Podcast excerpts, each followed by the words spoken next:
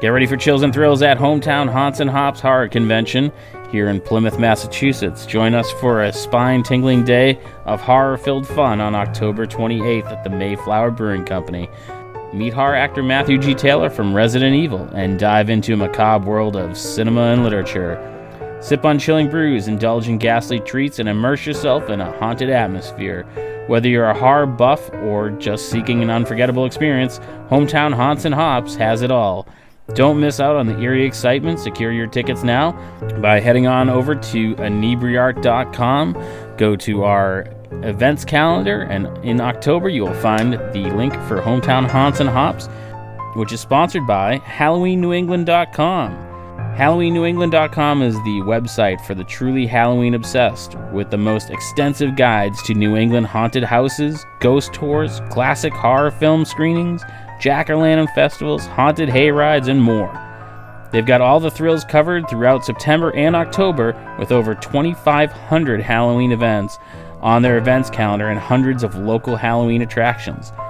It's the only place you'll find everything from haunted history tours and costume contests to which haunts are open on Thursday nights. HalloweenNewEngland.com has your Halloween covered and is sponsoring Hometown Haunts and Hops this year.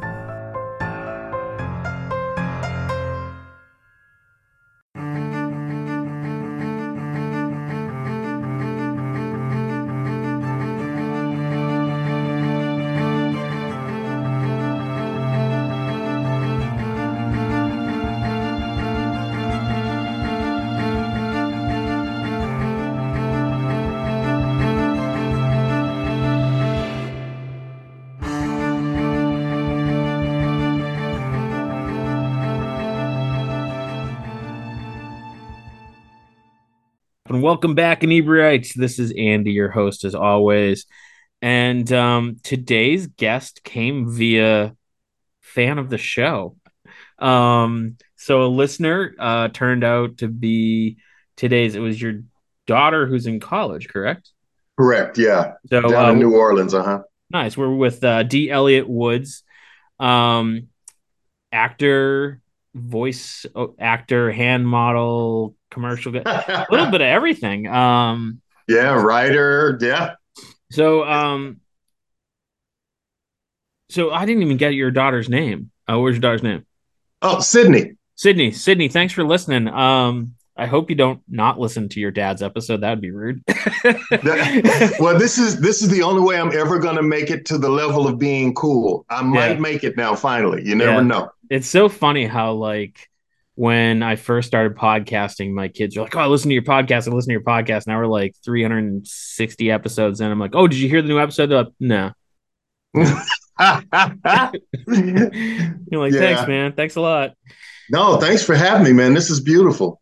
Yeah. Um. So you have a new audiobook. Um. And for us dyslexic people, I uh, love that because I'm not a big reader. But it's called uh, "Rise of the Unicorn." Uh. Just give us a quick rundown. Like, what? What is like? How did you?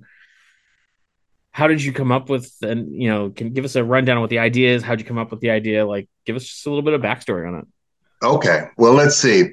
One, it's um, it's a suspense thriller, and I am a big fan. Of, well, obviously, of movies. Um, major fan, and uh, but I also, because of my little nerdish qualities, I, I my mind latches on to oddball facts, and there are some things in this story. Um, oh, and and the primary reason that I wrote it, in all honesty, is that uh, for dramas that I write, there's usually a message or there's a reason. And in my case, uh, for this story, one thing that I really hate in my personal life is bullies and or people who use the court system to abuse other people uh, Okay. who maybe don't have enough money to you know fight the battles so on and so forth.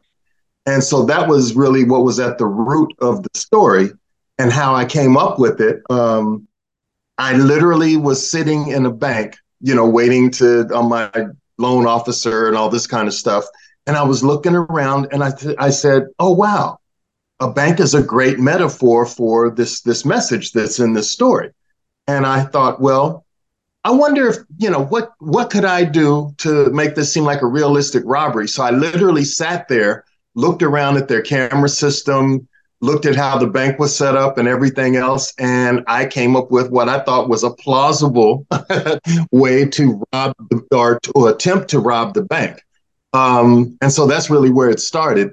But the story itself is about uh, a guy by the name of Lieutenant Gus Martin. He's a police negotiator uh, in Los Angeles, and he thinks he's coming to a routine um, negotiation situation because there's an attempted bank robbery that ends up failing, and they the people that robbed the bank tried to come up with um, not tried to come up with they end up with something like 30 35 hostages and they bring gus in but in the middle of this negotiation trying to get the people out he realizes that he's actually the target of the people attempting to rob the bank so they're using his past against him and they force him to do a basically global television interview in answer and answering their questions. And if he doesn't tell the truth, they know and they end up killing people one by one. So I, it, it's a pretty interesting journey. Uh, nobody yet has seen the twists coming, uh, which is kind of a compliment. And it's most similar to, I would say, Inside Man, uh, The Usual Suspects, and Die Hard. Uh, so if you it's like, so funny. I was thinking of the Die Hard movie when you were talking about how like they had an ulterior motive, and yeah, it's such yeah. a classic, you know, um, great heist movie. I I love the fact that like you were in line at the bank and just kind of daydreaming.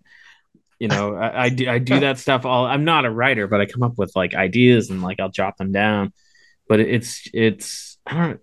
It's something about like never you know, I'm pretty sure I've talked about it before, but like never giving up that kind of like play aspect when you're a kid. Yeah. You're a creative person. Like, you know, you, you had imaginary friends, you know, you may not act it out like you would when you're a little kid, but the, there's those times when you're just in like a, a store or bank or your mind just starts wandering, kind of creating this you know. Yeah you end up coming with a you know a story and then you know you bounce it off a couple of people to see if you know is this even plausible? And they're like yeah are you a bank robber dude what's your problem you know so is this admitting something like yeah exactly so it's like I, I hope nothing happens in my neighborhood anytime soon because you know who they're going to come after yeah so that's funny yeah but it's, it's doing uh, really well and i was frankly surprised because with little publicity, it made it to I think up to number twelve on Amazon's bestsellers list, and it's like, okay, oh, I'll wow. take it. That's awesome. Yeah. yeah, yeah, man. Yeah, so you know, hopefully we can keep it running. So, so and and the goal is to turn it into a movie. Yeah, uh, because what ended up happening is I actually started off to write. I've probably got three books going right now that I've been trying to finish for Lord knows how long, and I got mm, almost three quarters of the way through this one. And I thought, you know, I should go ahead and write the script now. So I, I wrote the script, started shopping the script. And because of some of the notes that I was getting, I'm like, you know what? I'm not going to wait on these guys to, you know, say that this is a good story. I will finish the book, um, you know, put it out there, and then I'll come back around with a stronger IP. So here we are. Yeah, I mean, it just gives you a better like bargaining position, really, if, if it succeeded as a book. I, I mean, where art meets commerce, man. So yeah. yeah. Is, mm-hmm. is, this your first foray into the whole writing a book and wanting to try and convert to a script? It's the it's the first book that I've done, but I've actually written. Let's see, uh, I think three movies that, uh, not counting this one, that you know being, are being shopped around, and a couple of TV shows, comedies that yeah. have been run yeah. up the flagpole over at CBS. I don't know if I was supposed to say that, but you know, nobody's written a big check yet.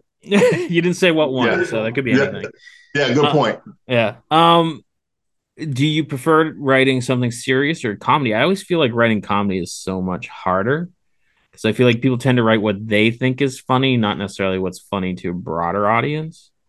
And so a lot of times, oh, you know, I never so, thought of it that way Like I've had friends who've written like comedic comic books, and like if you don't work in their particular store with their four guys that they know, you're like, I don't get why this is funny.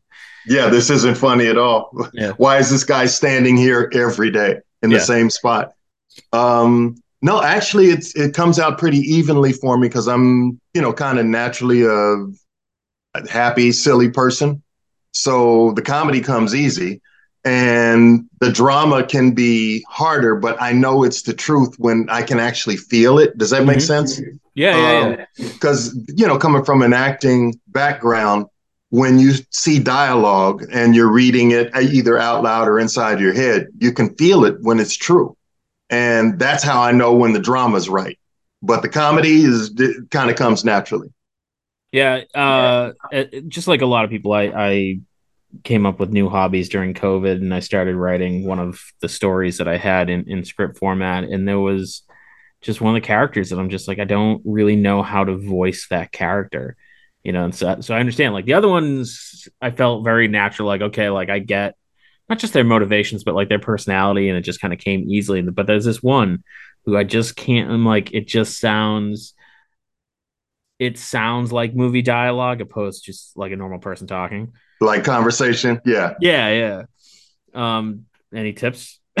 Uh, yeah honestly just you know really okay if i have an audition Mhm. i you know of course to try to memorize the lines this that and the other but every now and then when something doesn't feel right i will go to the bathroom mirror i swear to god yeah, i'll go to the bathroom mirror say the lines and if i believe what that guy that i'm looking at says then i know i'm in the pocket yeah, um, m- maybe you know basically if you take a, a buddy out for beers um, just talk to him about talk to him about you know your story but turn your phone on and you're going to come across with a way to because you're you- you'll forget about the phone recording Mhm. and you'll just talk to your buddy and i'll bet you the dialogue fixes fixes itself Interesting. I like that idea. I'll have to give that a try. Mhm.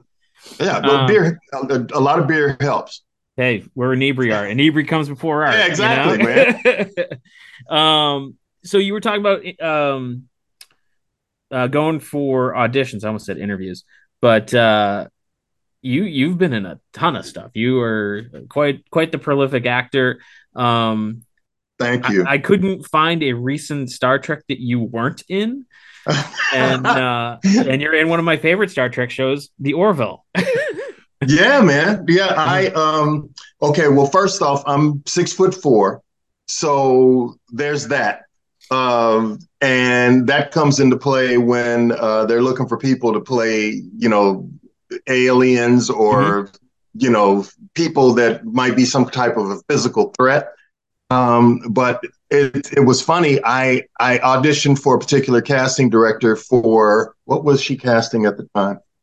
It was one of the lawyer shows, really popular lawyer shows, and I could never get the gig.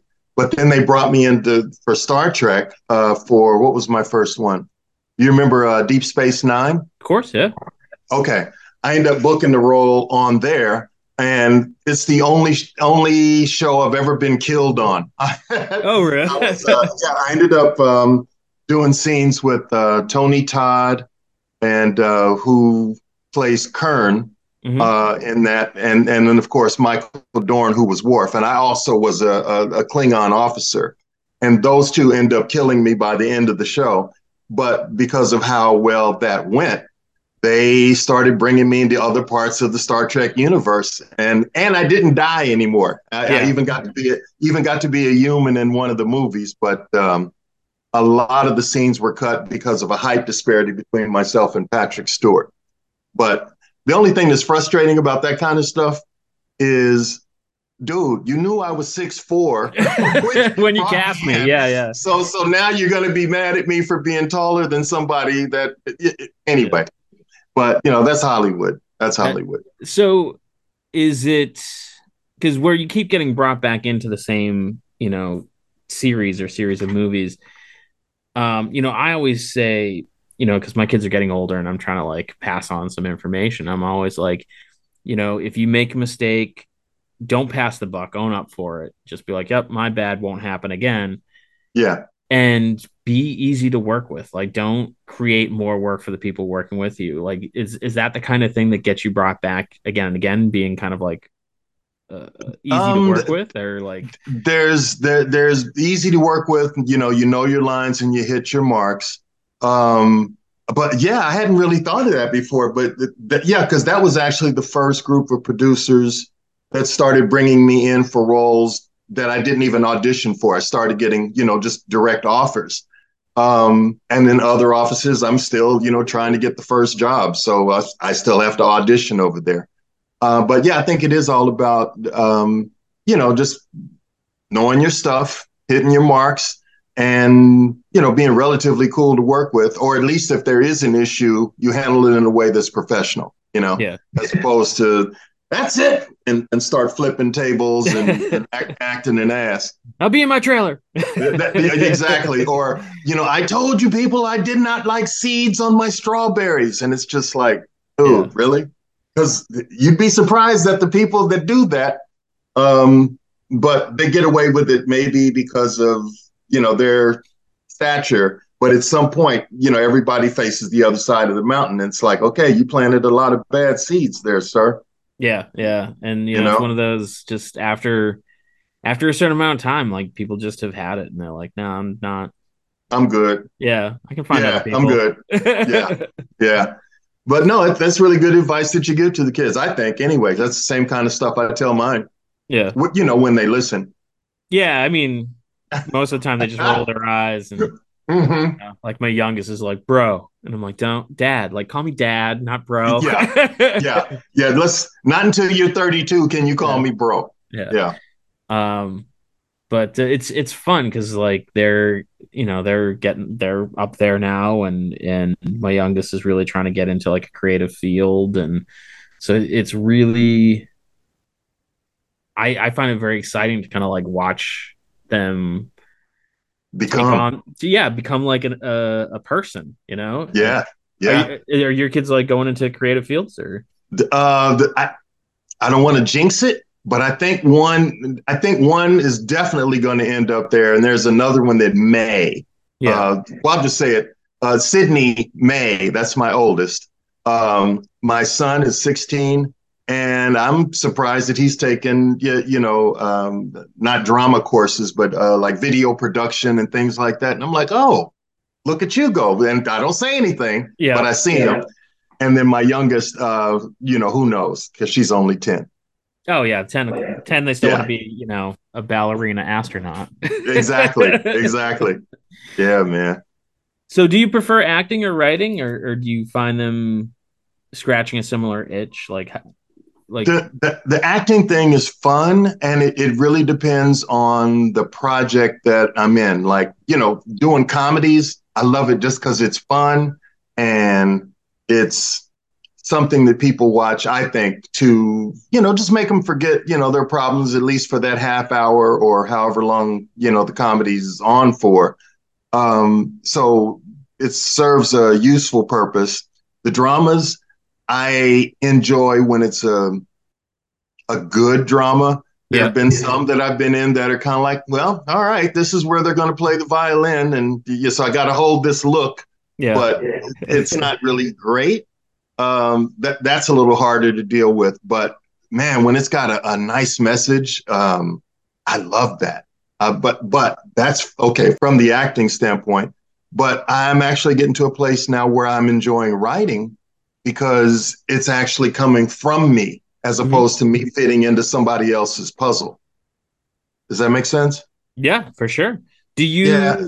do you like because I very much like working in a collaborative type of thing um regardless of what I'm working on because I feel like I feel like almost I'll never create something as good as I can with someone else because they'll even if I love an idea, they'll be like, "Ooh, you know, add this little cherry on top," and you'd be like, "Oh, I never even thought of the cherry on top. That's that. Yeah, that sells it. That's so great." You're, yeah, even just like kind of passing along you know that script or, or whatever to someone else and be like just read this and and tell me what you think but you have to need that right person who's going to be like this is dog crap Like, what are you right, doing? You know, right, like right, yeah, that's going to absolutely tell you the truth. You have to have a good circle of people that you can trust for that. And like you said, when when they say, well, you know, you might want to consider, you know, having this character do, you know, don't eat the donut there. Yeah. You know, save the donut for later because it's a great metaphor. And you're like, oh, yeah, yeah. Yeah. But what's really cool is that after all of that is done, and then you know you you bring the actors in, and then they're starting to do stuff with your material that you didn't even see. It's it's mind blowing because it's like, oh shit, I'm I'm a pretty great writer, actually. but it's like, and you you had no idea that was even going to happen. That part is pretty fun. Yeah, like I've uh, I watch. Um, there's a YouTube show called uh, New Rockstars, and they do like a lot of deep dives in, in like uh, nerd movies and nerd TV shows, and they're always like, you know, they're using this color as a metaphor for this coming up, blah blah blah. And you always wonder, I'm like, are they? are they though? Are yeah. they? Or did yeah. they just like that looks cool? Let's do that. You know, yeah. um, the bird so, just happened to fly by. Maybe maybe that's what happened. Yeah, yeah, yeah, exactly. You know, I, I sometimes it's like, you know, what's that? What's that? Um, uh, Sigmund Freud. Sometimes a cigar is just a cigar, kind of. You know, sometimes. Yep some stop reading into it. Sometimes it's yeah, sometimes it's not all those things, but you know, thanks for giving it a try. We appreciate that. Yeah. So with since your um audiobook has a twist, uh do you how do you go about foreshadowing it? Are you trying to foreshadow it without giving like like the the automatic twist that jumps to my my mind is Sixth Sense and I had some friends be like, "Oh, That's I knew he was dead the whole time," and other I'm like, "Bullshit, you did!" Like, yeah, yeah, exactly. you, may, maybe after you watched it three times, yeah. you did. But uh, no, what what I, I I did at least in this instance is, um, you know, we've all seen the thriller suspense things, and you've seen the negotiators, you know, going through these uh, dramatic twists and turns. But you kind of been there before and you, you kind of know what's going to happen you know a, a, lot of times. So what i did is intentionally i start i start the book off with a, a scene that he's finishing up a negotiation you know somebody's got a gun at somebody's head that whole thing. But it's it's the same thing that everybody has seen before. So i started off in the world that you already know. He does pretty much what you think he's going to do but uh, what the most important thing about that setup is that you actually get to see him in action and he defines who he is as a person. But now you think you know what's going on. And as soon as that's over, everything else that happens is not what it seems to be. But you think it is because mm-hmm. of how the setup happened. Uh, you know, I, I I love that sort of thing, and it makes me think. Uh, I love um, Firefly, Joss Whedon's show. Yeah, yeah. And there's an episode that opens up. They like defeat some local bandits, and they're at this little celebration. And this woman walks up and you know hands the captain a bowl, and he drinks out of it. And then she puts a wreath on his head. And I turned to my wife at the time, and I'm like, if they're married because of that, I'm gonna be so pissed off because that's so cheap. and of course, they end up married because of that. But by the end of the episode, you're like, "This is my favorite episode. I never saw any of this coming." But it's like Joss Whedon, coming, yeah, yeah. He kind of like lures you in with that, like, "Oh, this is a trope," and then by the end of it, you're like, it, "I no, never saw not. any of this coming." Yeah. So, what and what's kind of cool, at least I think, you know, in the story is that uh, there's there's several twists and, and and points that are made, but one of the major twists is something that I'll just say I literally put it right in front of you. And because it's right there happening in a normal, I've seen this movie a hundred times uh, setup, you don't notice it. And and it's like, you know, so you're trying to figure out what's going on. It's like, dude, I literally told you on the first page, you know, what this is about, but you didn't see it because it was right there, just like Sixth Sense. Yeah. Yeah, I love that stuff. Yeah. Um, and you did all the voices for the audiobook? Uh, no, no, I did all but one. Oh, all but one. Sorry, yeah, excuse no, me. yeah, I know. Yeah, I wanted to want to get that out there, but yeah, I did. Um, I'm not really an impressionist, so I really only did, I think, ten different voices for some major characters, And what I did do, and this is the truth, is that the rest of them are in my voice. But I think most of the time, uh, because I was conscious of their, I don't know, spirit, their history, you know, all the same stuff you do as an actor, where you have to come up with all this backstory for this, you know, person so that when they speak, what they're saying makes sense and you understand why they're using those the emphasis that they're using. I did that for all the characters, and I'm telling you, it almost drove me crazy. I, I, I honestly, I didn't set out to do it that way, but circumstances, um, you know, came about that it was like, well, you know, the only way this is really going to get done is if you do it. And so I started down the path. But yeah, I did 55 characters, including the narrator. That's that's crazy. Like yeah, yeah. Did you ever yeah, have that, that that moment of like you're reading like one set of line or dialogue and you're like, oh, I'm doing in Susie's personality and I'm supposed to be in Jimmy's. Like, oh, we did right, that again because right. I'm, you know, yeah. No, I, you know, I did what I, because what I would do is I would rehearse it and re, like I would only do it one chapter at a time. And mm-hmm. so I, you know, had it color coded, you know, so I knew that if I'm talking in Bob, I got to be Bob when it's yellow, and I got to oh, be this person. Okay. Yeah, yeah, yeah, yeah. So I had all of that stuff going, but um, yeah, it was it was a little overwhelming at first because my original intention was to have you know some to hire some of my actor friends. Mm-hmm. Uh, I was going to do I think a cast of eight to ten people, and I either had the studio, but everybody couldn't make it, or people could make it, but the studio wasn't available. You know, all this stuff was going on. And, you know, because I do commercials and, and voiceover stuff, I've got a, a small studio mm-hmm. at my house. So I thought, okay, well, I can't have everybody over here to do it. Um, but time's wasting. So let's go, let's do it. And so I started and I asked a girlfriend of mine who's a really good voiceover actress.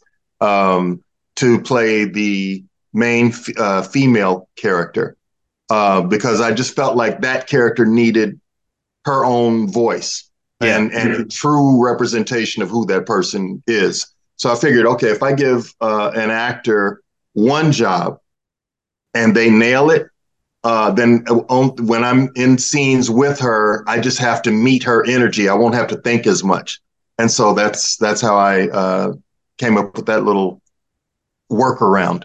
Yeah. And did you record your dialogue like at the same time? Were you both reading, or did she record her dialogue separately? Oh no, no, no, no. We did it at the same time. Yeah. Same time. Yeah.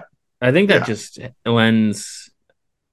I don't think I don't want to say that you can tell, but you can you can tell. Like there's just something about when they, when that's done that there's just little things that you can kind of pick up on and go like, oh yeah, I feel like feels more natural, you know? Yeah, exactly. Because you you're literally if you know, yeah, you have to look at the book and read the words, but if you can look into somebody's eyes and have a conversation with them, mm-hmm. um, it may not happen on the first read. It's like, ah, no, that wasn't it. And then you say the same thing again, but now you don't have to look at the book as much because you've done it a couple of times.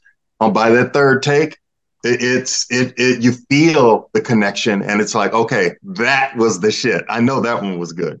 Yeah, and it's yeah. like Zoom. Zoom is uh kind of that way. I'll I'll have people that I interview that don't put on the camera because like we don't record the video section of this.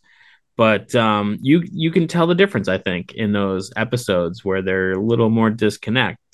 I mean, right. you're already on Zoom, so you're disconnected somewhat. Um, when we started this, my whole thing was like, if it's not in person, we're not doing it.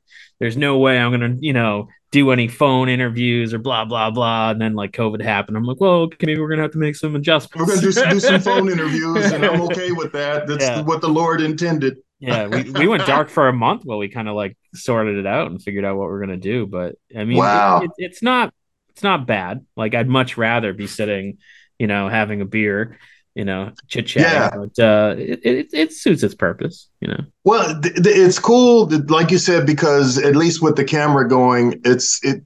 You may hear some words and you're not really. Did he mean this or that? But I can look at the look on your face and go, "Oh no, no, this is exactly what he meant," because mm-hmm. he wouldn't have said that and and be smiling right. if he meant it the other way. You know.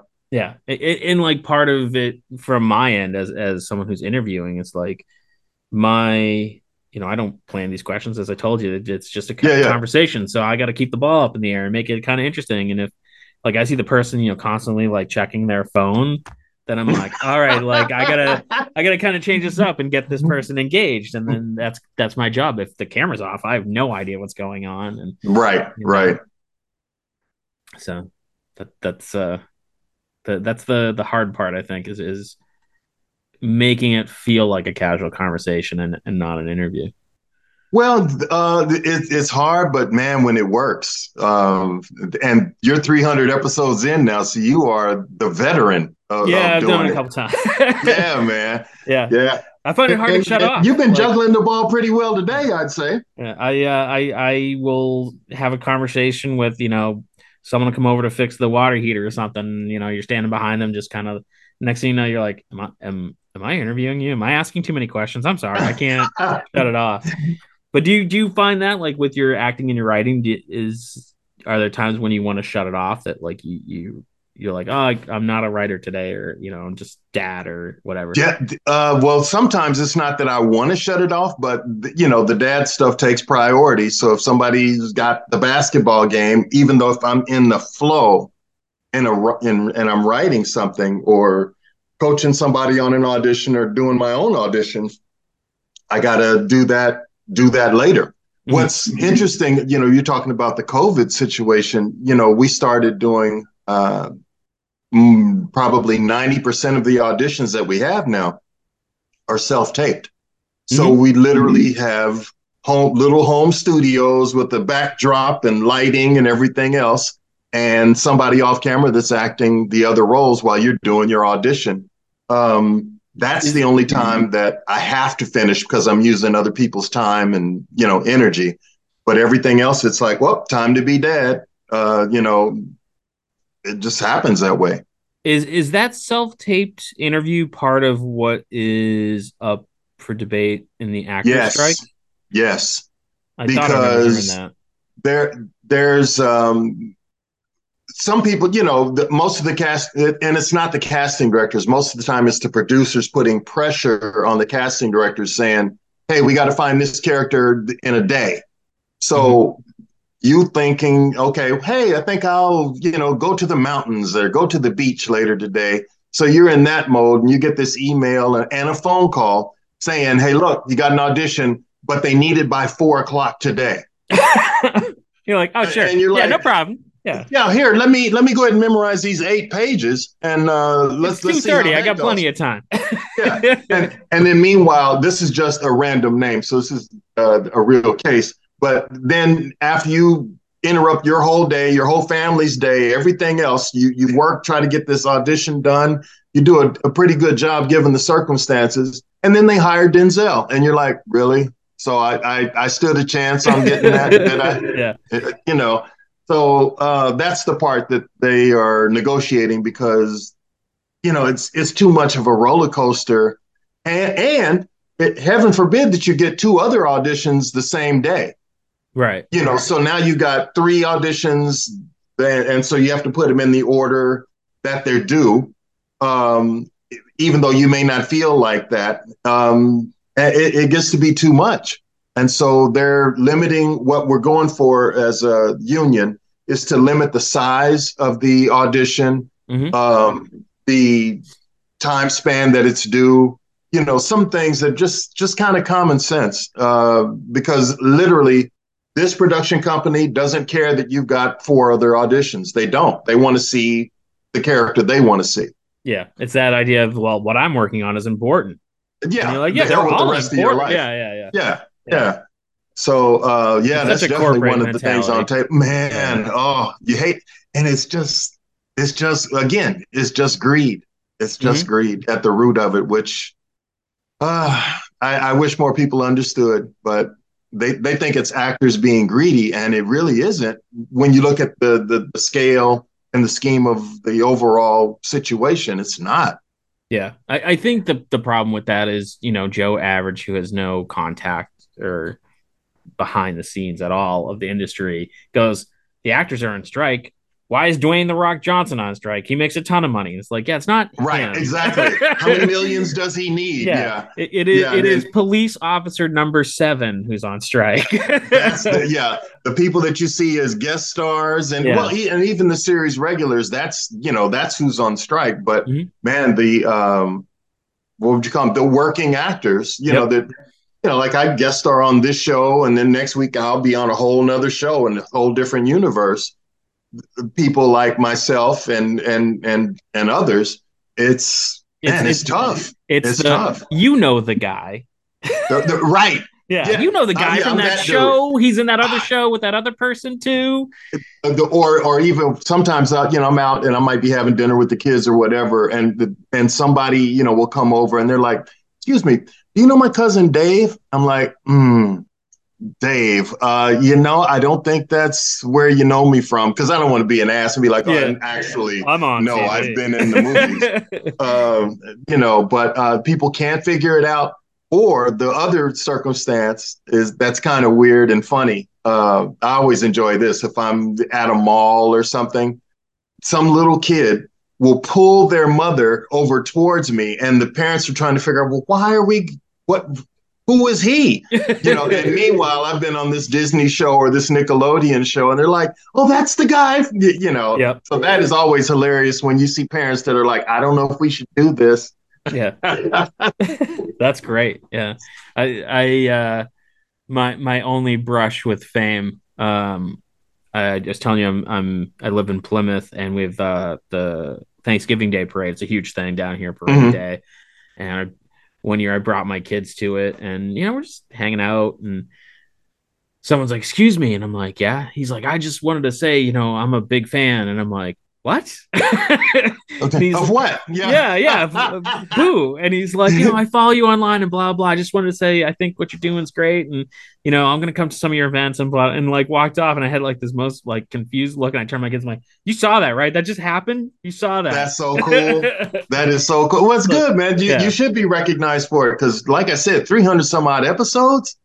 You guys have built it up. That's It's- yeah, beautiful. it's uh, it's a lot of fun, and it's you know, it's it's work, man. You know, it's How how old are your kids, if I can ask? Oh, sure. Uh, my youngest is 19, and my son is 21, and uh, Okay. he turned 21 back in June. Wow. Yeah. Wow. Okay. Well, hopefully you've written a pamphlet. I've only got one that's that far along. I've got uh, the 20 year old, 16, and 10. Yeah. So It- it's so I'm gonna plug someone entirely else. Um, I find some of the best life advice regarding work, and Yeah. family, and relationships. Adam Savage. really, from Mythbusters. He has a new like he's got a YouTube show called Tested, and like I think it's like Sundays. Like he does like a, a Patreon. You know, people write him questions, and he just does kind of a live, you know, thing. And he'll talk about like, oh, this is how you bid a job, and just completely behind the scenes, totally honest, no bullshit. Just like this is how you bid a job. This is the pitfalls you're gonna have. This is this, and da da da da. But he'll Yeah. also be like, you know, because he's got twin boys and who are adults now, and he'll be like, you know, he's like, I see myself as a, a shepherd, you know, like I, I'm like, you know, they're I have to guide them, and then he'll talk about like relationship and the work life balance and like how like him and his wife are, uh, you know, always like, uh, uh since COVID became like in, really involved in like making meals in the kitchen and and kind of just some of the best, most honest life advice. And I'm like, Really? guy- Okay. guy's a- he's a genius. He can blow stuff up, and he's got good relationships. it's like Man. don't mind if I do. Hey, so that's impressed. that's brilliant. Yeah. Okay. But well, just I've written I've written his name down, so I, I'll have to try to check him out. Yeah, I think it's Sundays, and like it usually goes up in like a couple of clips that he'll do like a few questions, and some of it's just you know celebrity stuff, being like, oh, what's it Yeah, like yeah. being on MythBusters? But then like he will frequently like give you like little tidbits of life advice, and I'm like, it's so good. That's cool. Yeah. And, and yeah, definitely anyone listen, check him out because All right. he seems like a genuinely good guy, and you know, and I, I've never met him, so that that which means nothing because man, there's so many people that are visible, uh, especially out here.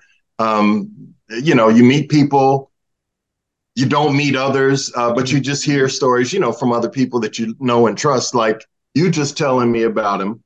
Like, you know what? That that that resonated. I, I might yeah. check him out. Yeah. Uh, have you had a, a celebrity run in that? Because I I try not to. You know, I'm a fanboy. Like I grew up on yeah, Star yeah. Wars, but like you know, if you meet those people, you're like, hey, I like your work, and then you kind of go about your business. Um, did have you met someone that kind of made you fanboy out a little bit? Like, what was that interaction where you're like, oh, um, I met Denzel uh, or, whoever? It, like... it, wasn't. It wasn't um, a meeting. It was. Do you remember the show Boston Legal? Uh, I I never watched it, but I knew of it. So okay, all right. I, I go in. That? Huh? Was Shatner on that? yes. That? Okay. Yes, yeah, yeah. he was. Okay. So this is, uh, you know, probably, I don't know, 15, 18 years ago, but I go in for an audition for this big guest star spot on Boston Legal, right? Mm-hmm. Um, this is, I'm, I'm, I'm answering your question. Yeah. Uh, I go in for this big guest star spot. And you know, sometimes you go at when you're doing live auditions, you don't get to redo it like you do if you're doing a self tape. So there's a lot more pressure for you to be good that first time. Otherwise, you won't get a second time to do it. Sure. So I go in, I meet the casting director, and there's an assistant in there, whatever, and I ask if I have any questions. Like, no. So um, I do. I do this scene, and sometimes, you know, you know immediately if you suck, and then there's other times, you know, when you hit it, it, it's going over the fence. It's like you just stand there You're watching it. Uh, yeah, yeah, yeah, yeah, Like, so, damn, I'm good. yeah, oh, it was like, fuck, I am a brilliant actor. Yeah. So I have one of those auditions for this huge thing, and I know it's note perfect. and as soon as I'm done, cast director looks at me and says, "Oh, that was brilliant. Hey, would you mind reading this other role?" And I'm like, uh, okay. Uh, and it's it's a smaller role. And I look at it for, I don't know, 15 minutes or whatever. And I come in and I do that audition. And it goes very well. Mm-hmm. And she's like, you know, great meeting you, this, that, and the other. So I leave. And this was back when we had pagers. Before oh, I even get to my car, pager's going off. It's my agent. So I call and long story short, it's like, oh, they loved you. They want you to come back for a call back this afternoon. It's like, okay, great. Um, so I come back. Now this time, who's in the room? David Kelley. The, you know, there's 13 people in the room, and I'm coming in to do this huge guest star spot again. And the afternoon went very, very well. But this one, a double home run if there is such a thing. It was yeah. like you know, everybody's on base is coming. It, I kill it. And immediately she's like, You remember the other role that you read? Could you read that again? And I'm like, Yeah, though, okay, do that. It goes well. Again, it's a smaller role. Yeah. So um, I do that. And be- again, before I get to my car, the pager's going off. They love you, this, that, and the other. And but they wanted to put me in this smaller role. It was still a guest star, but it was like, well, wonder what that was about. I get on set um, talking to somebody that I know, and you know how you can feel the energy shift mm-hmm. uh, in a room. Okay, so I'm on set uh, talking to somebody at the craft services table, and you know I knew that William Shatner was on the show, so that and I knew you know some other people, but I really didn't know the show. Man, I get called to rehearsal, and I turn the corner and I walk into this setup where um, I'm standing there with let's see Renee Auberjonois, who's really big from the Star Trek universe. Yeah. William Shatner, Candice Bergen, Michael J. Fox, and me. You're like, am I on punk? I was like, what the fuck? I was like, you know, so I'm trying to play it cool, but I literally had to walk away because it's like, oh, this is why they wanted me in this role because yeah. they wanted somebody that wouldn't melt. And I'm telling you, I almost melted. but at the end of uh, that week, the thing that was so cool, um, even though I was inside, I was like, oh my God. Um, the thing that was so cool was that when, you know, you're done doing your filming, typically the director will say, "Everyone, uh, this is Elliot Woods' last day," and you know they give you a little applause or whatever, and you leave. But when he did it, those four came to me, and I, it just made me feel like I was in the club. Yeah, you know. Mhm. Uh, so that was cool, and that was the closest to me fanboying out. But because I was overwhelmed when I first saw this group of people that I was in these scenes with, yeah. and it's like, wow, okay. So, um, I long, long winding story, I know, but that was the That's a most great blatant story. Yeah, example. yeah. Yeah, And, and, that, the uh, that makes only me other think of time, that makes me think of like the imposter syndrome thing about like yeah, those moments where you're like, I don't belong here. right. This is Yeah. like, I mean, everybody in here is going to the Television Hall of Fame. Right. except me at least at, at least at present you know Yeah. so uh, but that was a it was a nice little thing that was uh, given to me that kind of made me know you know so you might be pretty good at this which and not in an arrogant way but just like wow okay i can do this Yeah. so it, it was it was really very fulfilling from that standpoint I think those moments are always important for the next time. The next time Yeah. where you're feeling a lot of place, you're like, wait, hang on, hang on. I, you know, I did that Exactly. other thing. You know, exactly I, got, I got this. Um, you Yeah. know, I'm super stressed out, but I got it. You know. yeah yeah So, yeah. It, it's it's those those types of stories are some of my favorite things about being in a, like a creative field where you're just like it was bizarre and you know it, in this position and like we we've recently had this opportunity thrown at us. Like I I don't know if I can't talk about it but I'm just not gonna because I don't want to jinx it. Right. But it was just one of those where someone's pitching us the idea and trying to sweeten the deal. I'm like you could have just said can you and I'm there like this is Um, I was a great in. opportunity like you don't yeah. Yeah. the deal anymore and it's just so weird and flattering you know yeah because that you actually belong at, at the at the big boys table yeah exactly you really yeah. do Yeah. So Yeah. it's it, it's always a, a pleasant experience. It's weird, but pleasant.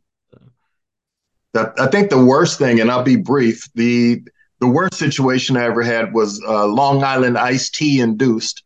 I'd had two, and uh, I was at a the, the club with a friend, and I don't know how I ended up in the VIP area, but there I was, and it was very crowded. Um, and you know, I'm into these Long Island iced teas, looking down at the dance floor, and there's this huge crowd of people around me. Next thing I know, the crowd kind of, you know, pushes all to one side and almost knocks me down.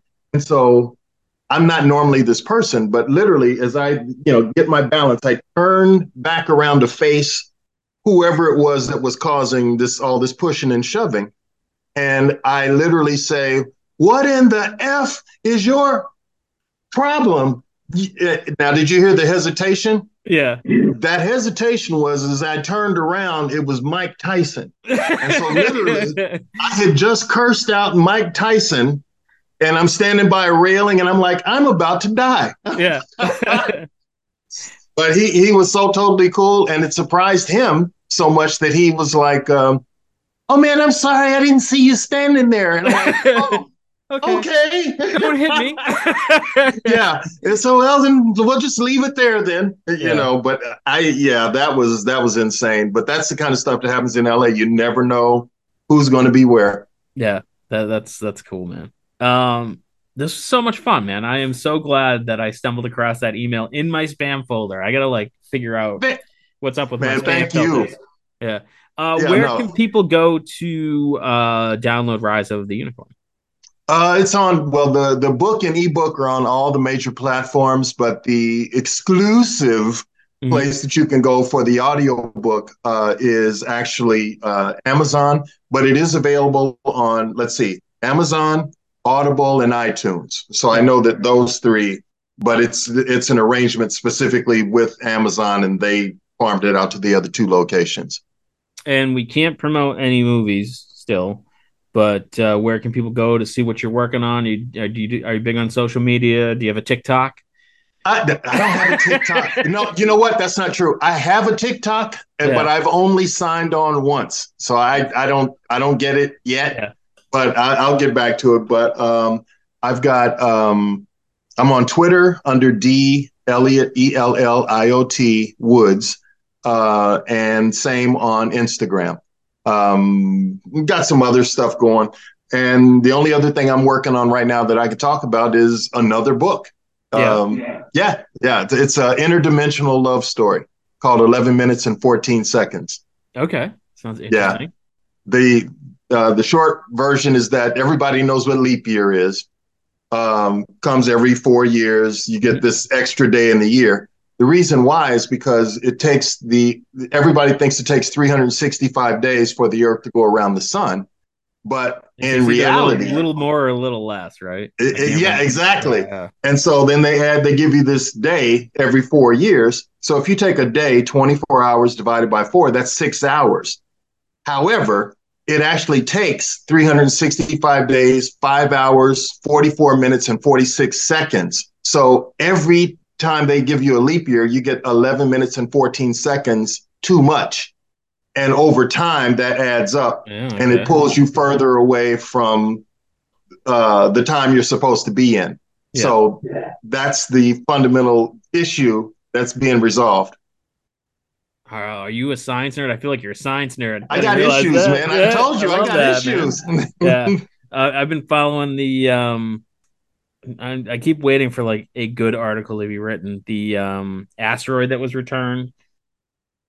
Hmm, don't know that one. Uh, yeah, so they they sent up a satellite and basically collected a chunk of rock off of an asteroid and then brought it back. And when Mhm. they opened up the container, they had so there's like the container, and from my understanding, uh, you know, um, and then there's like an interior container where they expected the rock to be, and all inside of the the outer container is just like covered in like this black fine powder and dust and they're all like we're getting so much more than we expected and this is like some of the origins of the universe so they're like i'm just waiting for them to like actually run some tests and find some cool shit. Man, uh, at some point, I, I'm waiting on somebody to come through the, the atmosphere and be like, okay, we've seen you guys fuck this up long enough. no just like you're talking to a dog Man. no Drop it. just stop it. Exactly. Exactly. Yeah. Man. so No, but thank you so much for for having me on. yeah This has it an been absolute pleasure man yeah, man. I really appreciate you. So um, you know, all the best and yeah well clearly this is the best episode, I'm sure, of all the ones you've ever done. oh so i can't even remember any of the other ones oh no, really appreciate it, Andy. yeah and when your other book's ready man come back on we'll talk some more Okay, very cool. Yeah. Appreciate you. cool have a good one All right, you too. And thanks for checking out the show today, listeners. Uh, if you enjoyed the content today, you can go over to patreon.com slash inebriart to support the show. You can join over there for just a few dollars a month and help us provide this fun content that you just checked out. You can also email us at inebriart.com with your questions, complaints, and concerns, or you can find us on all social medias at inebriart or at inebriart6 on Instagram. And also, don't forget to check out our other shows Bar Talk Podcast, Old Colony Cast, Inebriart, and all the other shows on the Inebriart Network, which you can find at inebriart.com. Thanks again for listening.